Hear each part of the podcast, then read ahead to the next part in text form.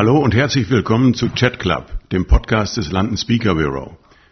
Mein Name ist Roland Festring und ich leite das London Speaker Bureau in Deutschland, Österreich und der Schweiz. Das London Speaker Bureau ist eine der weltweit führenden Referentenagenturen mit insgesamt 20 Büros. In unserem Podcast stellen wir Ihnen unsere Redner in einem persönlichen Gespräch vor. Ich bin total froh, heute Linus Neumann zu treffen. Er ist Deutschlands bekanntester IT-Sicherheitsexperte. Ich treffe ihn in Berlin. Hallo Linus. Hallo, vielen Dank für die Einladung. Beziehungsweise ich habe dich ja eingeladen. So sieht's aus. Linus, viele kennen dich aus dem Fernsehen sogar. Du hast ja schon verschiedene Fernsehsendungen gemacht, mit Markus Lanz unter anderem. Wie bist du eigentlich Hacker geworden?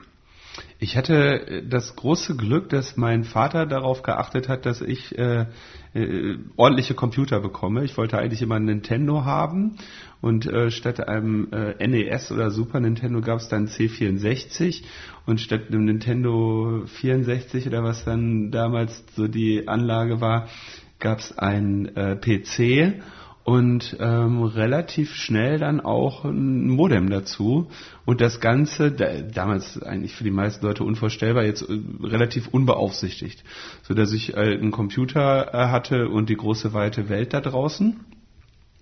Und ähm, da haben sich dann ja unterschiedliche Phänomene ergeben, wie das, das Internet kostete ja Geld und dann musste man vielleicht gucken, ob man Möglichkeiten findet, da Geld zu sparen. Und ähm, äh, dann führte das natürlich zu dem unweigerlichen Konflikt, dass äh, der, der, der Junge zu lange vor dem Computer sitzt. Und das waren ja damals äh, das war so ein relativ großes Gerät, was man auch am laufenden Band ein- und ausschaltete. Und ähm, um, um, um, sag ich mal, seinen sicherzustellen, dass ich genug mich auch um die Schule noch kümmere, äh, fand ich diesen Computer dann vor, nach dem Einschalten, dass er mir eine Mathematikaufgabe stellte. Dein Vater war Lehrer. Mein Vater war Lehrer, ja, stellvertretender Schulleiter. Der wusste ganz genau, was abgeht und er hatte den Computer jetzt halt in einen Zustand versetzt, dass der mich, wenn ich ihn einschaltete, erstmal eine Matheaufgabe lösen ließ und nur dann konnte ich Autorennen spielen absolut untragbarer Zustand. So, wir haben dann damals das, äh, die Lösung aufgeschrieben und beim nächsten Mal starten stellte der eine andere Frage. So, das war also, und da war dann natürlich unser, ähm, ja, unser, unser Ehrgeiz geweckt, herauszufinden, wie denn jetzt dieser Computer äh, von einer fremden Macht, nämlich mein Vater, kontrolliert wurde. Und dann habe ich äh, herausgefunden, er hatte einen Fehler gemacht, ja, forensische Analysen haben mir dann geholfen, nicht nur zu finden, was er an dem Computer verändert hatte, sondern auch ähm, das Programm selber, also der Programmcode. Und dann habe ich den so geändert, dass äh, immer die mathematisch korrekte Lösung akzeptiert wurde, aber auch irgendwie sowas wie Linus oder so, irgend so ein statisches, eine statische Antwort. Und das war natürlich notwendig, damit er nicht merkt, er hätte es ja auch einfach ausbauen können, aber wenn ich das gemacht hätte, hätte er ja gemerkt, dass seine Manipulation äh, rückgängig gemacht wurde. Also musste ich quasi stealthy quasi eine Backdoor in sein Programm bauen, so dass wenn er da ist, er belästigt wird von Mathematikaufgaben, ich aber nicht. Und so fing dann so ein bisschen der, der so äh, das an, Programmieren, sich darüber Gedanken zu machen, ne? wer hat hier Kontrolle über welchen Rechner, Backdoors äh, und äh, ja, so, so, so führte das so alles eins zum anderen. Und wo hast du das Wissen herbekommen? Dass, wie alt warst du da? Ähm, ich überlege gerade, ich glaube, das war sogar noch bevor ich Internet hatte. Und wahrscheinlich war ich da zehn oder elf. Müsste man gucken, wann der, also zehn oder elf Jahre will ich jetzt schätzen. Ja, ist ja schon ganz schön pfiffig. Ja, und wo hattest du das, die Kenntnisse her, dass du das dann ändern konntest? Ja, man muss ja immer so, so ja, irgendwie man unterhält man sich mit Freunden, ne, und ich, also, ey, das ist so, so lange her, ja, ich weiß, also es waren, äh, DOS, äh, ähm, DOS Windows 3.11 Rechner, meine ich. Und da ist das, äh, da gibt's jetzt auch nicht so viele Möglichkeiten zu beginnen, Passwörter zu verlangen. Ja, rückblickend betrachtet war es auch total, äh, also unsicher, würde ich heute sagen, total schlechter Passwortschutz, ja, aber ähm, hat, äh, hat damals seinen Zweck erfüllt. Ich habe mich mehr mit ähm, äh, mit, mit der Schule vielleicht auseinandergesetzt und vor allem aber auch äh, ja mit einer mit einer kreat kreativen Umgang mit diesem Computer und auch was gelernt dadurch.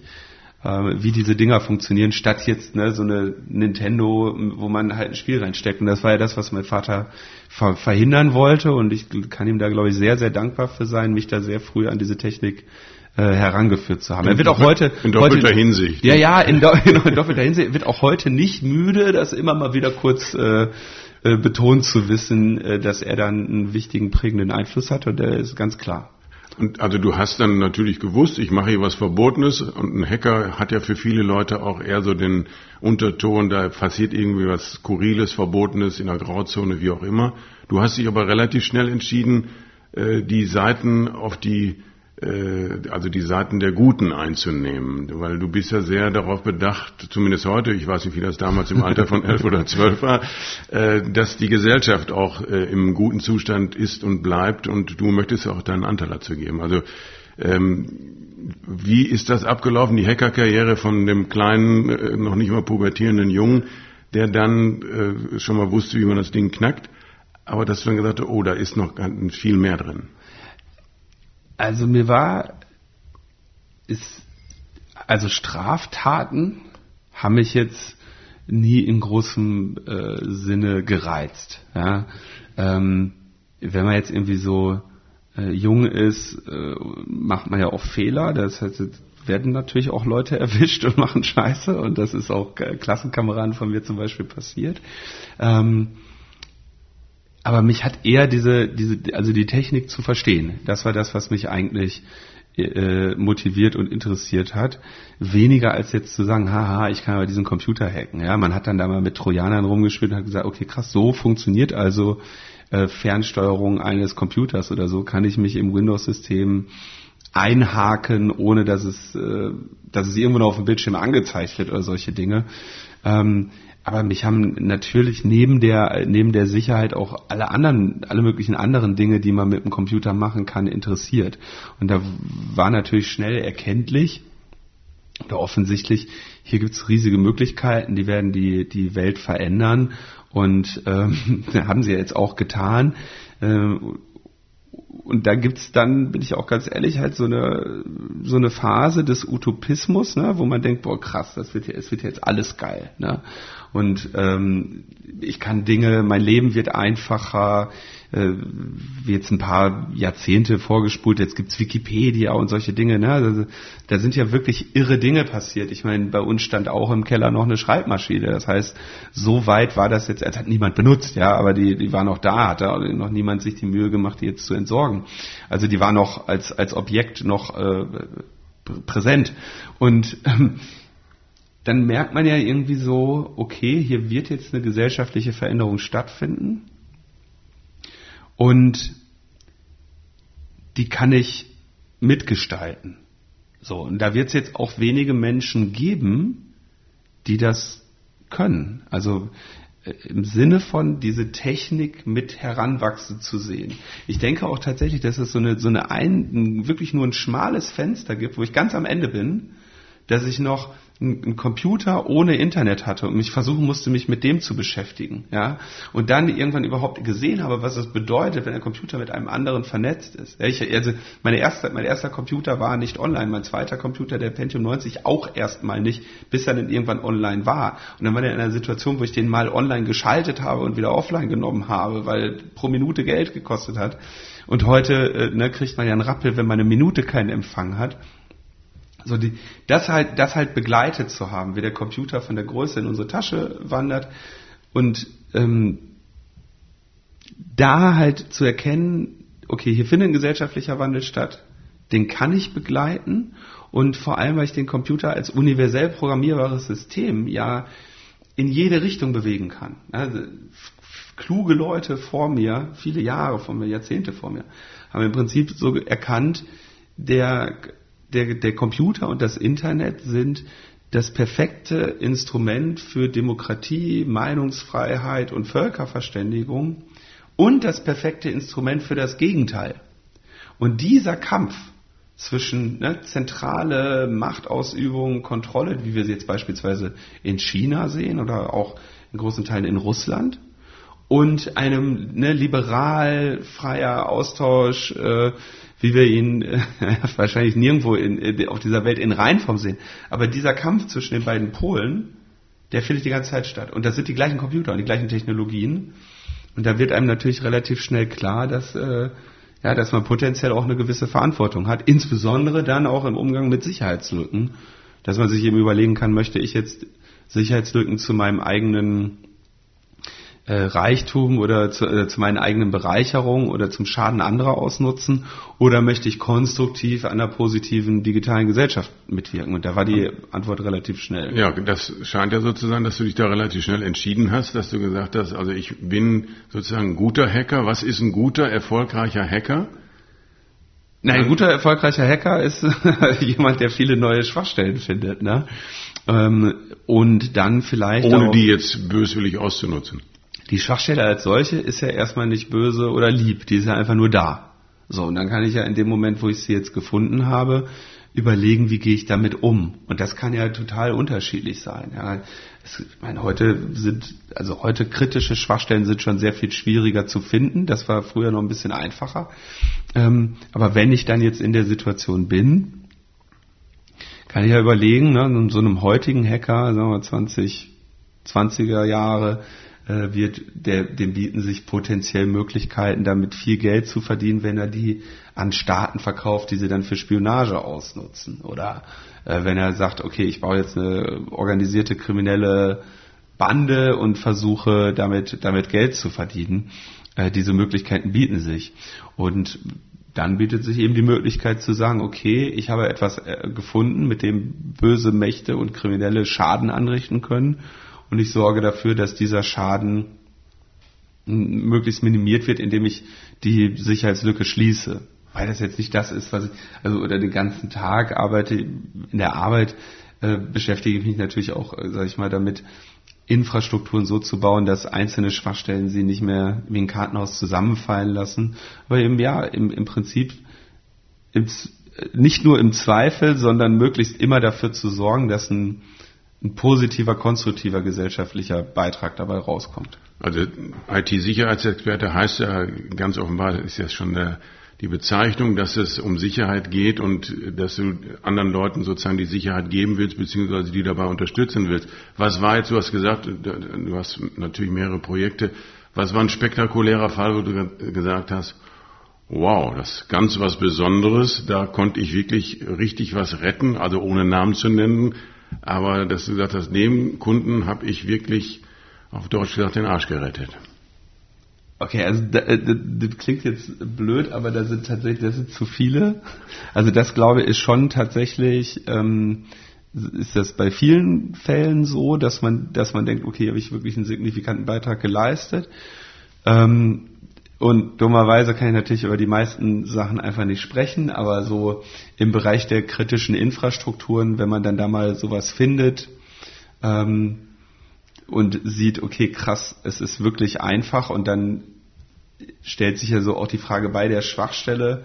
Man kann ja auch immer eigentlich einschätzen, wie viel Wissen brauche ich, um die, um die wirklich zu finden.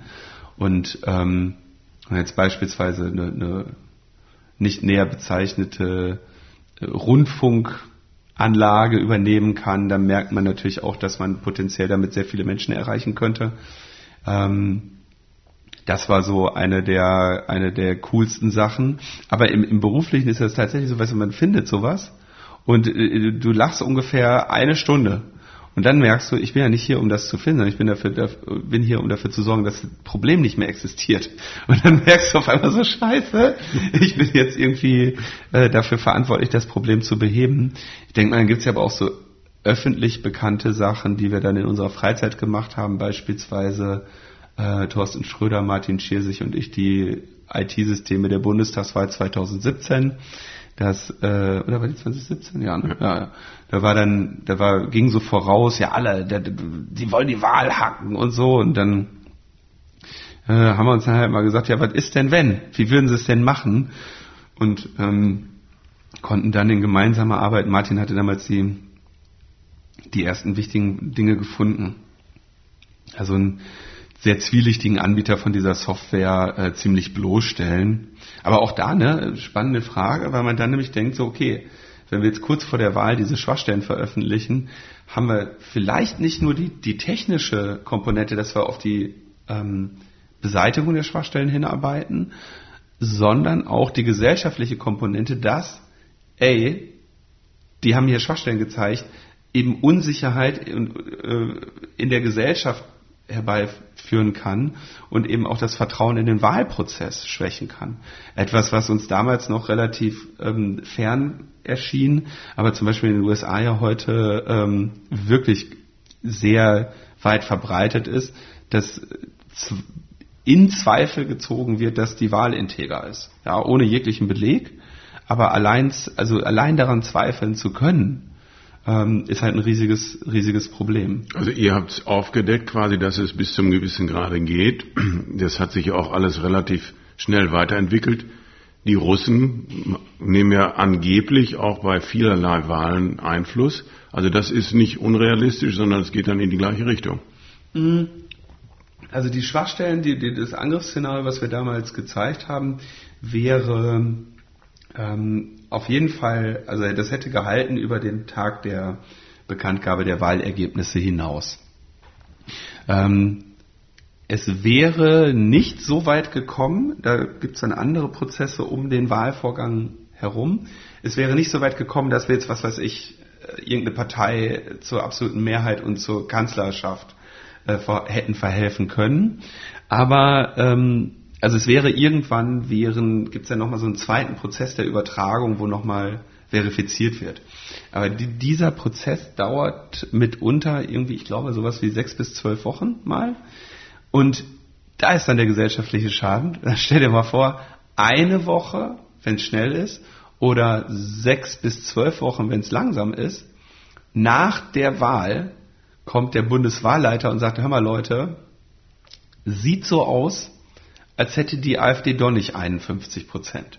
So, also nur so. Mhm. Und der Schaden, der dabei sowas entstehen kann, der ist natürlich wirklich äh, enorm. Und dann hat man nochmal eine ganz andere Verantwortung in seinem Kopf, ähm, wenn man sich mit so einer äh, mit so einer Sache auseinandersetzen. Also das ist auch nicht immer so trivial, ne, dass man ja, sagt, klar, okay, wir haben Waage gehabt, ja. Zum Glück wart ihr euch der Verantwortung bewusst, habt ges offenbar gesagt, also oder noch nicht, schüttelst mit dem Kopf, aber äh, also ihr wart euch offenbar der Verantwortung bewusst, weil ihr habt ja das nicht auf die Spitze getrieben, aber es zeigt ja, dass andere Leute, die ähnliche Kenntnisse haben wie ihr, das durchaus ausnutzen können für ihre eigenen Ziele. Wir haben das vor allem auch mit einer, wir haben das vor allem mit einer politischen Forderung verbunden. Ja, diese, ähm, es gab schon lange vor uns Leute, die sich für diese Software interessiert haben ähm, und verlangt haben, zum Beispiel in Quellcode Einsicht zu nehmen, weil diese Software äh, berechnet tatsächlich das Wahlergebnis. So, und wenn da jetzt, sagen wir mal, gehen wir IT-Sicherheit ganz außen vor, was ist denn, wenn da irgendwelche Rechenfehler drin sind? Ja, da, da die komplizierteren Wahlsysteme, wie wir kumulieren und panaschieren, das rechnet auch kein Mensch mit Bleistift nach. Ja? Und ähm, das heißt, da gibt's, gibt, gab's natürlich, das machen wir eigentlich grundsätzlich, wenn wir das als, als CCC machen, ähm, wir verbinden es mit einer politischen Forderung. In dem Fall halt so eine Software muss Open Source sein. Ähm, auf so einem Markt muss es Konkurrenz geben. Da gibt es also ein Firmenkonglomerat, die einen Anbieter nach dem anderen aufkaufen und sich somit quasi zur einzigen und kritischen Anbieterin für, für solche Wahlprozesse aufbauen. Und ich meine, wenn irgendwo jemand sich ein Monopol zusammenkauft, dann steigt da nicht mehr unbedingt die Qualität der Software. Also da, ne, da hängt ein ganzer Rattenschwanz dran, der jetzt über die IT-Sicherheit hinausgeht, eben auch dahin, wie möchten wir denn als Bundesrepublik Deutschland die IT von unseren Wahlen abbilden? Wie möchten wir das Vertrauen schaffen? Wäre es zum Beispiel sinnvoll, dass sowas Open Source ist? Ja, wäre es zum Beispiel sinnvoll, dass sowas auditiert wird? Oder geben wir das irgend, irgendjemandem, der diese Nische äh, für sich entdeckt hat und sich über Jahrzehnte halt äh, dann Oligopol beziehungsweise inzwischen fast ein Monopol aufgebaut hat? Ein anderes Thema, äh, wie siehst du denn oder wie gehst du selber mit dem Thema Social Media um? Also wo bist du aktiv? Machst du da überhaupt was? Und wie schätzt du das ein? Also erstmal ist Social Media natürlich äh, ein, ein äh, wenn man die Frage beantworten soll, ist es Fluch oder Segen, würde ich sagen, ein Segen, der sich zum Fluch gewandelt hat. eine, eine der großen wichtigen Hoffnungen ans Internet war ja, dass alle Menschen miteinander kommunizieren können und dass diese, dieser Völkerverständigung de, dem Frieden zuträglich ist und der, dem Gesamtverständnis äh, der Menschen untereinander und vielleicht auch den demokrativen Prozessen. Aber der letzte Teil scheint sich jetzt nicht so ganz bewahrheitet zu haben, wenn wir heute mal vorsichtig in Social Media schauen. Und meine, ähm, mein Eindruck ist, dass es aber an den Regeln liegt, die in Social Media herrschen. Also da werden uns ja Systeme hingestellt, die bestimmte Belohnungsmechanismen haben, Anerkennungsmechanismen, ne? bei Twitter Like, bei Facebook Facebook nutze ich nicht, habe ich schon mal. Also dann, dann wird etwas geliked, retweetet, wie viele Follower hast du. Ähnliche äh, Metriken gelten dann bei Instagram, wo wir ja ganz fürchterliche ähm, Konsequenzen haben für junge Menschen, insbesondere junge Frauen, die da komische Schönheitsideale vorgelebt bekommen, die sich äh, Gesichtsoperationen wünschen, die aussehen wie diese Instagram-Filter ähm, und vor allem der politische ähm, Diskurs natürlich total ver, verkürzt ist. Ähm, insbesondere zum Beispiel durch Twitter, wo ja niemand mehr Lust hat, sich jetzt, sag ich mal, in, in einem politische Zusammenhänge mit Komplexität hineinzudenken. Und das wird natürlich befördert dadurch, was diese, was so ein soziales Medium uns für Möglichkeiten gibt und welche nicht. Und dann ganz, ganz fundamental dadurch, dass die Dinger ja kommerziell betrieben werden. Und der kommerzielle Anbieterin hat ein Ziel, nämlich dieses, äh, also mehr Daten über die Nutzerinnen zu bekommen, um ihnen deswegen bessere Werbung anzuzeigen und um beides tun zu können, ja, dass die Leute auf der Plattform bleiben und dass sie dort Werbung sehen, um beides tun zu können, nämlich Daten über die Leute zu sammeln und ihnen Werbung zeigen zu können, müssen die Leute auf der Plattform bleiben. Also muss ich, ist eine erfolgreiche Social Media Plattform eine, die psychologisch abhängig macht. Und abhängig macht man durch ähm, intermittierende Verstärkung. Ja. Und du bist selber ja Psychologe, das ja. heißt, du weißt, wovon du sprichst. Ja, ich musste, ich, ich, äh, also nachdem ich da ne, als Computerkellerkind mein Leben gefristet hatte und eigentlich ganz zufrieden war mit dem Internet, hm, ähm, habe ich mir gedacht, guck, guck, mach's mal was mit Menschen. Ja. Und dann habe ich eben nach dem äh, Zivildienst äh, Psychologie studiert und bin dann auch wieder zurück äh, zu den Computern gegangen. Also auch während des Studiums schon, ne? Ähm, ja, also im Studium hat das natürlich ein bisschen geholfen. Ähm, Psychologie ist eine empirische Wissenschaft, erfordert Auseinandersetzungen mit Daten und jetzt so in dem, in dem Forschung, Diplomarbeit und so hat mir natürlich meine Computeraffinität dann doch durchaus äh, geholfen. Also du, du bist jetzt kein Sozialpsychologe, deshalb frage ich dich aber trotzdem, also wir sind ja aus äh, quasi unterschiedlichen Generationen. Für mich ist das komplett unverständlich, dass Leute sich wirklich, dass sie sehr, sehr angefasst sind, um das vorsichtig auszudrücken, wenn die nicht innerhalb von einer bestimmten Zeit die Zustimmung bekommen übers Netz, die die gerne hätten und dann extrem enttäuscht sind und äh, entweder ihrem Körper was antun, in welcher Form auch immer. Was macht das mit unserer Gesellschaft? Also ich würde das jetzt mal sehr, sehr, äh, sehr, sehr high-level und diplomatisch beschreiben.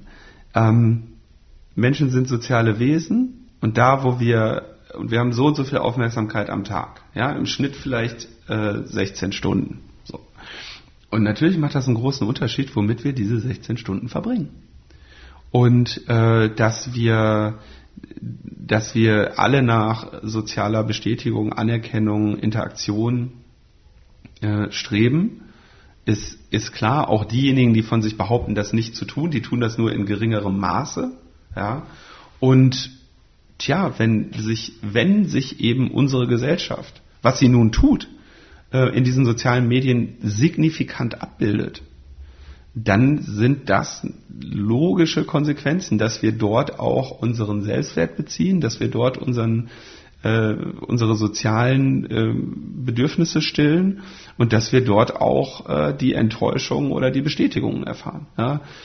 Geht man davon weg, ist, ist es relativ schnell vorbei. Ja? Dann, dann sucht man die woanders. Ähm, die Menschheit ist jahrelang ohne Computer, ja, Tausende, ja Millionen ohne Computer ausgekommen Ähm, aber jetzt ist das ein, ein, Gegenstand unseres Lebens. Ich meine, für mich ist äh, unverständlich, äh, als jemand, der in Berlin wohnt, äh, relativ zentral, dass Menschen teilweise Stunden des Tages in einem Auto sitzend verbringen und sich dort dann auch noch über andere Autofahrende aufregen, die im Stau genauso scheiße rumstehen wie sie selber. Völlig unvorstellbar, ja, aber für einen großen Teil der Menschen total normaler Teil der Realität.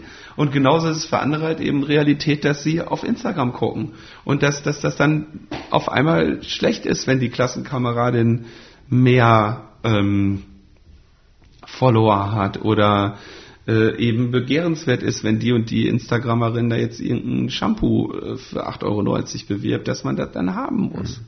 Mhm. Also diese Effekte hatte ich als Jugendlicher auch, dass ich bestimmte Klamotten haben musste, weil alle anderen die anhatten. Jetzt ist das, jetzt kommen die halt über Instagram. Mhm. Also da kommt auch schnell noch dieser Überwachungsaspekt mit rein, also sowohl jetzt von Einzelnen als auch von der Gesellschaft. Also über Social Media ist, wird ja per se schon eine Art Überwachung ausgeübt. Äh, aber auch wir selber werden natürlich durch jede Google-Suche und so weiter und so fort letztendlich überwacht.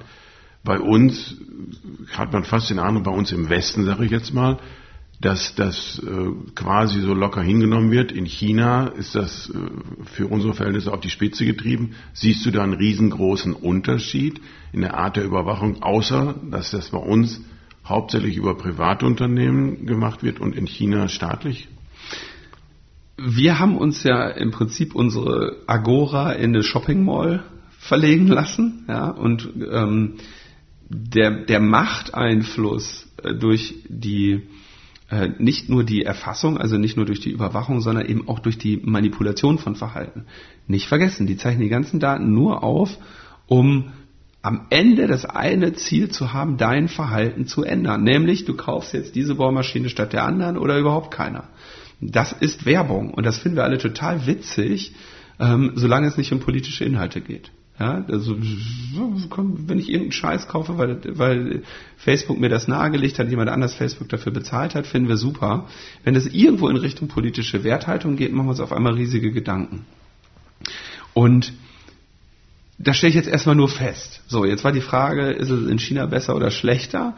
Man könnte aus einer reinen Machtperspektive sagen, China war halt klug genug, äh, diese Einflussmöglichkeit nicht der Privatwirtschaft zu überlassen ähm,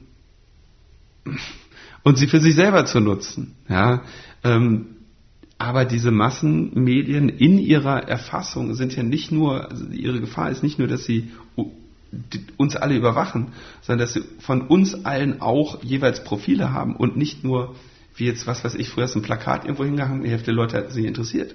Heute kannst du das eine Plakat den Leuten zeigen, die es interessiert, und das andere Plakat den Leuten zeigen, die das interessiert. Und die Einflussmöglichkeiten, die damit einhergehen, sind irre. Und um zu, die Frage zu beantworten, diese Macht sollte weder in privater Hand noch in staatlicher Hand sein, die sollte ganz einfach nicht existieren. Das ist ein riesiges Problem. So, jetzt wollen wir noch von dir ein paar Einschätzungen, ein paar persönliche Einschätzungen haben. Zum Beispiel äußerst du dich ja auch sehr dezidiert zum Thema Bitcoin-Blockchain. Ja. Hast du im Bitcoin investiert oder gezockt? Also muss ich bei meinen, äh, also muss ich dazu sagen, ich habe, äh, ich habe Bitcoin, ja, irgendwie ein, äh, irgendeinen Betrag mit einer Null vorne, also weniger als ein Bitcoin. Äh, nenne ich mein eigen, ähm, ja, habe ich. Ja, aber meine Kritik an diesem System äh, kommt nicht daher, dass ich da jetzt Geld verloren oder gewonnen hätte, auch dazu erstmal keine Aussage. Äh, ich glaube, netto bin ich tatsächlich noch im Plus, weil ich äh, damals äh, zu Beginn mal Bitcoin gemeint habe. Aber was wir hier äh, wirklich sehen, ist eine, eine Lösung für ein sehr spezifisches Problem, nämlich verteilte Währungen. Und was dann passiert ist, wenn so eine tolle Lösung gefunden wird, dann sagen Leute in Wirtschaft und weil, wo auch immer, geile Lösung, ich will jetzt auch ein Problem, was dazu passt.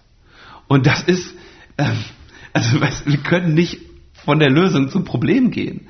Wir, es ist schon einfach sinnvoll, wenn man erst das Problem identifiziert und dann eine Lösung dazu sucht.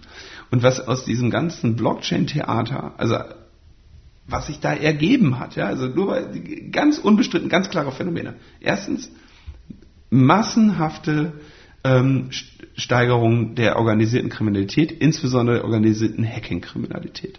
Alle großen Ransomware-Fälle, und das ist der größere Teil des Hackings, der heute den, den Menschen Probleme macht, werden bezahlt durch Bitcoin äh, oder, äh, oder, durch andere äh, digitale Währungen. So. Das heißt, wir haben durch diese vermeintlich anonyme Zahlung der organisierten Kriminalität sehr große Möglichkeiten geschaffen, die sie vorher nicht hatte. Ähm, Steuerhinterziehung.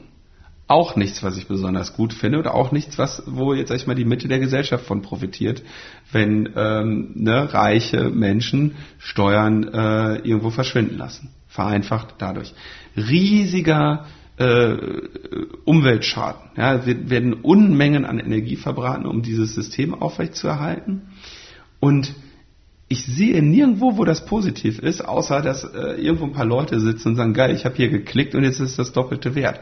Aber genau die Leute, das ist das nächste Phänomen, werden ja am laufenden Band verarscht. Ja, das ist ja bekannt, dass es ähm, dadurch, dass dieser, dieser Kryptomarkt eben auch nicht äh, reguliert ist wie andere Spekulationsmärkte, dass es da Unmengen an sogenannten Pump-and-Dump-Schemen gibt, wo also Menschen sich ähm, ja, dazu verabreden, einen Kurs in die Höhe zu treiben durch Verknappung und ne, einfach nur durch, durch Verknappung ein, zu, zu so einem Pyramidenschema zu führen und zu sagen, okay, wir halten jetzt zurück, wir, wir bewerben das jetzt, dann geht der Kurs hoch. Wenn wir, wenn wir nicht verkaufen, treiben wir den höher hoch und dann gehen wir langsam ab. Und dann gibt es irgendwann jemanden, der den Markt flutet, die Gewinne mitnimmt und der Rest äh, äh, kracht in sich zusammen. So, und jetzt geht aber dann auch noch die ähm, die Bundesregierung hin, die, die alte und die neue ähm, auch noch so ein bisschen und sagt, geile Technologie, wir müssen jetzt ähm, die Impfpässe darauf abbilden, wir müssen die, äh, die Identitäten darauf abbilden und kein Mensch traut sich mehr aufzustehen und zu sagen, warum? bringt doch überhaupt nichts. Also welches Problem löst ihr denn dadurch? Ja, das ist zukunftsfähig. Also das und da kommt, da stoßen dann halt diese Buzzwords auf eine, auf eine Gruppe von Menschen, die, die nicht verstehen. Und da entstehen dann da Hypes mit, mit großem Schaden. Und ähm, das ist natürlich dann schon teilweise sehr schwierig zu verkraften, auch für jemanden, der die Sachen versteht und erkennt, ne, manchmal kann man halt echt auch ein Problem einfach lösen, statt, statt es zu verkomplizieren. Also das ist der, der eine Teil. Der andere Teil, ähm, jetzt du als IT-Sicherheitsexperte äh, siehst Unternehmen, die irgendwelche Probleme haben und die du dann äh, zum Teil auch mitlöst äh, und auch die Verbraucher. Was gibst du jetzt möglicherweise beiden Fraktionen mit auf den Weg, wenn du den drei Tipps geben solltest? Das ist aus IT-Sicherheitsaspekten auf jeden Fall zu tun. Ich weiß nicht, muss man da unbedingt unterscheiden zwischen Unternehmen äh, und großen Organisationen und Privatpersonen? Also in, de, in, dem Ausmaß, wie die Sachen gemacht werden müssen, natürlich. Ne? Also äh, kleine, kleine. Ich meine das Prinzip, die Prinzipien. Ne? Die Probleme sind für eine Einzelperson immer relativ einfach zu lösen. Sobald du eine Gruppe oder eine Organisation hast, wird das ungleich komplexer. Entsprechend haben ja äh, Unternehmen IT-Abteilungen und äh, was nicht alles. Er ist auch tatsächlich einer der also als ich in diesem Beruf angefangen habe, dachte ich so, ich werde überall, ne, ich komme dann so als Berater in die Unternehmen und sage, pass auf, das und das und das müsst ihr anders machen. Dann sind die dankbar, weil ich die sicherer gemacht habe.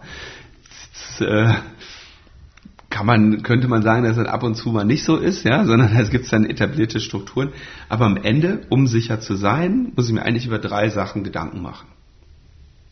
Vertraulichkeit, also Daten wird also ist sichergestellt, dass darauf niemand Zugriff hat, die nicht darauf Zugriff haben soll.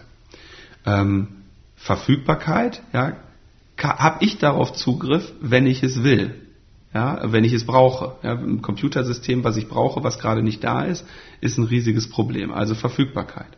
Und am Ende noch die äh, Integrität, was also sagt, dieses Computersystem und die Daten darauf ähm, ist morgen noch so, wie ich es heute abgespeichert habe. Also total schlecht, wenn ich jetzt meinen Computer gleich nehme und die Daten sind anders, sind andere Bilder drauf oder die Programme sind anders oder äh, mein Customer Relations Management Tool sagt mir auf einmal andere Leute an. Ja, das wäre eine Integritätsstörung. So, aber jetzt Plan of Action sozusagen. Genau, ja. jetzt muss ich nur auf die drei Ziele gucken und kann mir eigentlich sagen, ähm, das möchte ich erstens verhindern, ja, dass das überhaupt passiert. Okay.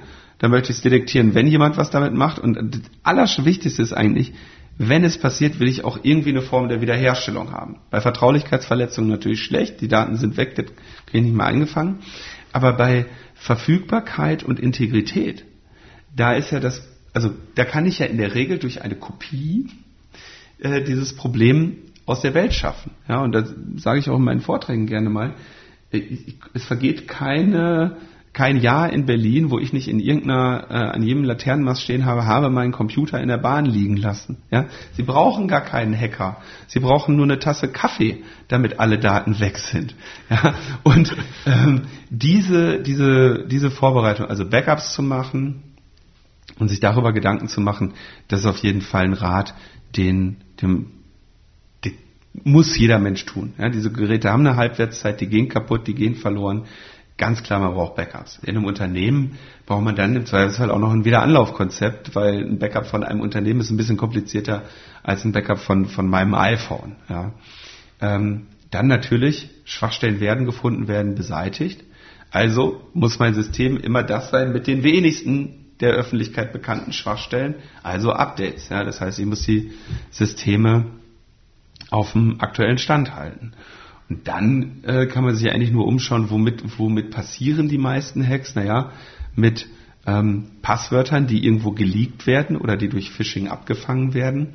Und da kommen natürlich ganz klar Passwortmanager und äh, Zwei-Faktor-Authentifizierung. Und wenn ich diese drei Sachen habe, ja, also Backup, um meine Daten im Zweifelsfall wiederherstellen zu können, Updates, damit meine Systeme keine Sicherheitslücken haben, und Passwortmanager mit und eine Zwei-Faktor-Authentifizierung auf den kritischen Accounts, dann habe ich 99% der Angriffsfläche weg. Dann habe ich also 99% Probleme weniger. Und das muss ich als erstes machen, bevor ich mir über irgendwas anderes Gedanken mache. Gleichzeitig muss man nicht lange warten, bis irgendjemand reinkommt und sagt, wir haben jetzt hier eine Cyber-AI und, und einem irgendwelchen Mist verkauft. Und das ist natürlich in diesem Phänomenbereich ähm, immer wieder ein bisschen äh, spannend und deswegen auch mein, mein Ziel jetzt in, in Vorträgen oder auch in der, in der Öffentlichkeitsarbeit und auch beruflich eben dafür zu sorgen, dass dieser, dass dieser Phänomenbereich ein bisschen entzaubert wird und die Leute auch ähm, ja, ermutigt werden zu sehen, pass auf, so schwierig ist das nicht. Ich habe ja gerade gesagt, drei Risikobereiche, drei wichtigste Schutzmaßnahmen wenn ich das gemacht habe, kann ich anfangen, mir über weitere Dinge Gedanken zu machen. Aber was ich eigentlich im Bereich sowohl gesellschaftlich als auch in der IT-Sicherheit bemängel, ist, dass dieses Wissen bei so wenigen ist, obwohl es nicht so kompliziert ist, wie viele es sich vorstellen. Also ähm, wenn du Vorträge hältst und du hältst ja ziemlich regelmäßig Vorträge, was ist dann äh, die Hauptbotschaft, von der du sagst, das soll wirklich rüberkommen? Äh, vielleicht sind es ja auch zwei oder drei, aber dass du sagst, also wenn ich da schon stehe, dann möchte ich, dass ihr nachher folgende Takeaways habt. Es sind häufig solche äh, Security-Tipps für bestimmt, also für allgemeine oder für äh, grundsätzliche Fragen äh, oder für, für spezifische Fragen.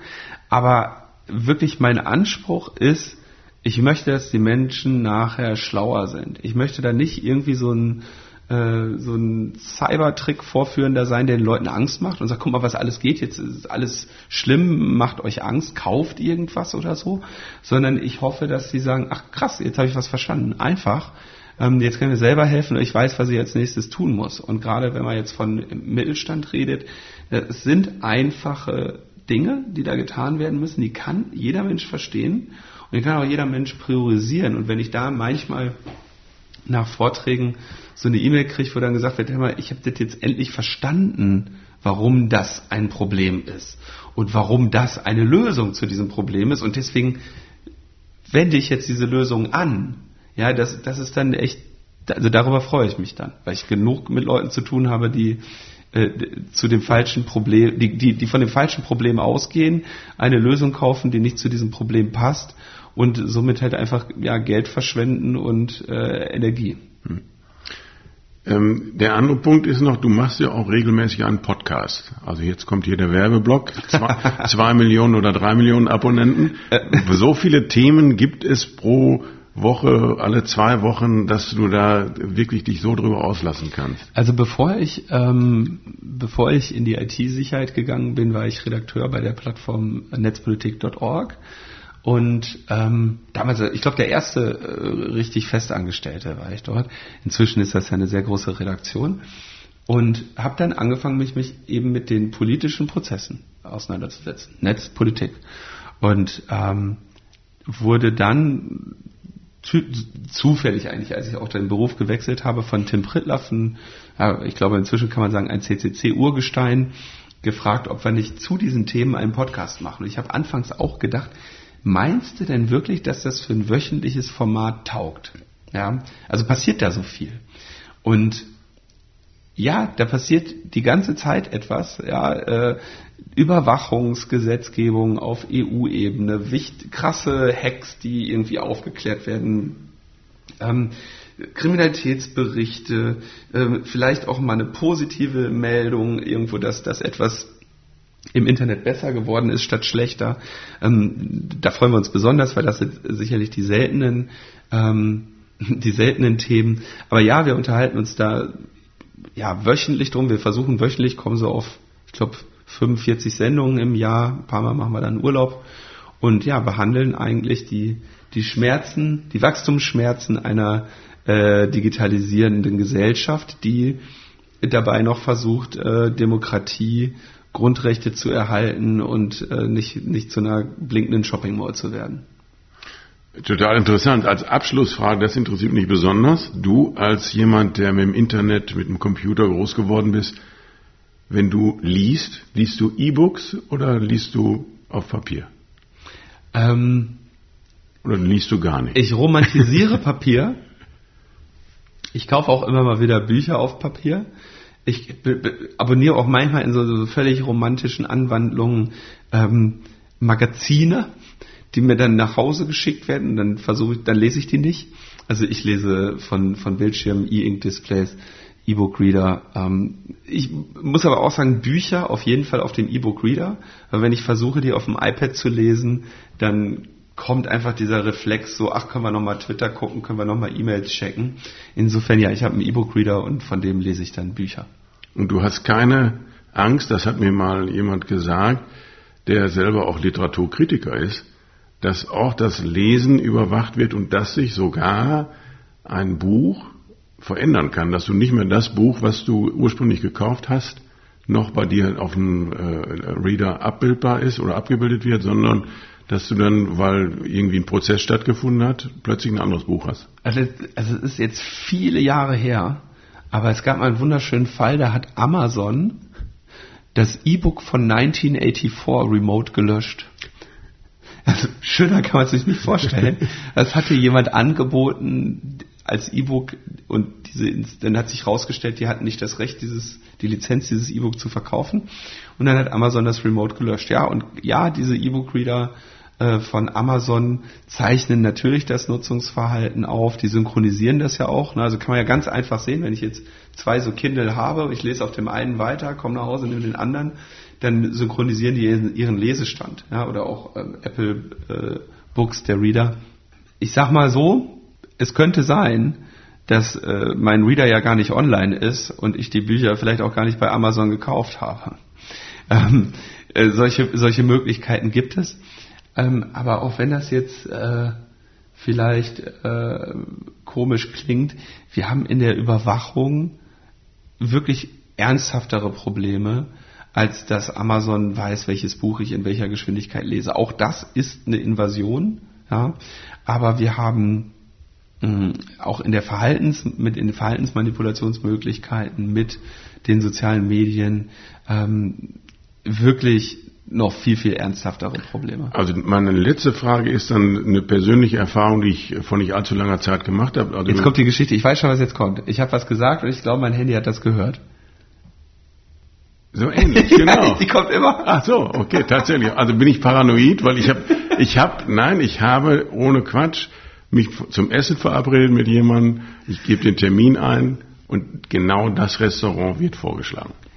Ja, ich war bei diesen Geschichten immer nicht dabei und ich kann, äh, ich kann nicht, also üblicherweise hat er vielleicht noch eine SMS geschrieben oder eine E-Mail oder üblicherweise triffst du diese Person immer in diesem Restaurant. Diese ganzen Heuristiken gibt es. Ja, ich, ich kann nur ähm, also. Also du magst es mir glauben. Ich, ich mach, das konkret. Ich mach das konkreter. Ich mach das konkreter. Das war jemand, mit dem ich mich in dem Restaurant noch nie getroffen habe und ich glaube, ich war sel selber vorher noch nie in dem Restaurant. Also im iPhone werden ja, wenn du, also da wird da gleich die Adresse sogar mit vorgeschlagen, wenn du dann die, den Namen eintippst. Aber ich habe mich vorher noch nie in diesem Restaurant verabredet. Okay, also ich, ich beantworte die Frage. Also, ähm, ist es technisch möglich, dass diese Telefone äh, uns die ganze Zeit abhören? Ja. Ähm, das tun sie sogar, weil äh, vielleicht, wenn ich jetzt äh, zum Beispiel sagen würde, hey Sarah und die A's durch I's ersetzen würde, dann würden vielleicht bei vielen Leuten die Telefone antworten und sagen, ich habe dich äh, nicht richtig verstanden. Ja? Äh, also ja, die haben Mikrofone und diese Mikrofone sind je nachdem auch ähm, scharf geschaltet und die sind ja auch geeignet, ja, offenbar zu verstehen, was wir sagen, wenn man den Dingern jetzt einfache Befehle gibt, wie stelle einen Timer oder mach einen Termin oder so. Also die Technologie dafür ist da. Die Kosten und der, der Vertrauensbruch, ähm, uns jetzt quasi abzuhören und daraus auch noch etwas für Werbung zu finden, ähm, der ist aber natürlich enorm und die Informationen, die ich durch Metadaten, durch Nutzung von Google-Diensten und so weiter hinterlasse, sind ein Vielfaches an Fülle und Aussagekraft, als dass man jetzt abhören würde. Ja, bei Apple gibt es, gerade bei Apple, die werden das jetzt, also es gibt ja diese Siri Suggestions und da kann man auch immer draufklicken und dann wird auch gesagt, warum sie die gemacht haben. Ja, ähm, ich habe auch das ein oder andere Mal, also mir werden dann zum Beispiel, weiß ich nicht, bei bei Terminen, die ich einstelle, vorgeschlagen, wo ich die Person treffen möchte, so auch auch Restaurants, ja, weil ähm, in der Regel habe ich das alles ausgeschaltet. So, ähm, also technisch ist es möglich, aber es gibt keinen einzigen ähm, Beweis unter Laborbedingungen, der irgendwann einmal einen festen Beleg dafür gebracht hat, die hören uns ab. Im Zweifelsfall, also wenn es so etwas gibt, dann wird das tatsächlich jetzt, also dass Apple das tut, um, um uns die Restaurants vorzuschlagen, halte ich für äußerst unwahrscheinlich. Dass Google das tut, um seine Datensammlung zu verbessern, schon eher. Ähm, dass Facebook und Instagram und solche das tun, garantiert, ja, weil das, das ist deren Geschäftsmodell. Aber niemandem wurde es äh, bisher nachgewiesen, äh, dass sie das ohne in irgendeine, irgendeine Form der Zustimmung tun. Und ähm, vielleicht müsste mal jemand die, die AGBs lesen von, von diesen Unternehmen. Kennst du die Person? Ich schon mal die AGBs gelesen. Müsste mal jemand machen. Aber ähm, also technisch ist es möglich, aber ähm, sämtliche äh, Anekdoten, die man da hört, sind also so urbane Mythen. Ja, es gibt jeder kann irgendeine Geschichte erzählen, aber dass man mal einfach sagt, okay, ähm, wir, wir, wir bringen das jetzt an äh, oder wir, wir bringen jetzt den Beweis. Man kann ja gucken, ob die Dinger gerade Traffic haben und so. Die haben nicht genug, um das zu tun. Was ich viel mehr denke, ist, dass die Daten, die wir liefern und die die mitunter schon haben, eine eben sehr viel krassere Aussagemöglichkeit und Vorhersagekraft haben, als wir denken.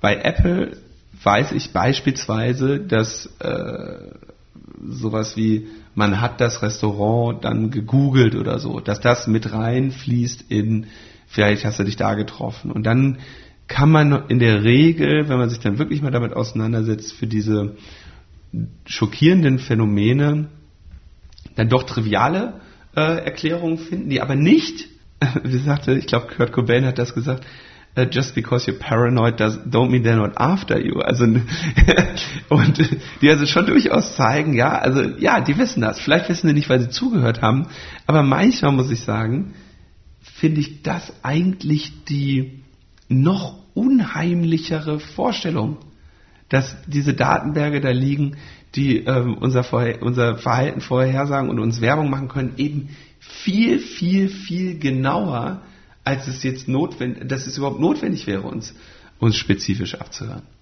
Ja. Das, das sagt der IT-Sicherheitsexperte Linus Neumann. Linus, vielen Dank für das Gespräch. Vielen Dank für den Besuch. Und wenn Ihnen der Podcast gefällt, können Sie den natürlich auf allen üblichen Plattformen abonnieren. Ich freue mich auf Sie in zwei Wochen. Bis dann, Ihr Roland Festring.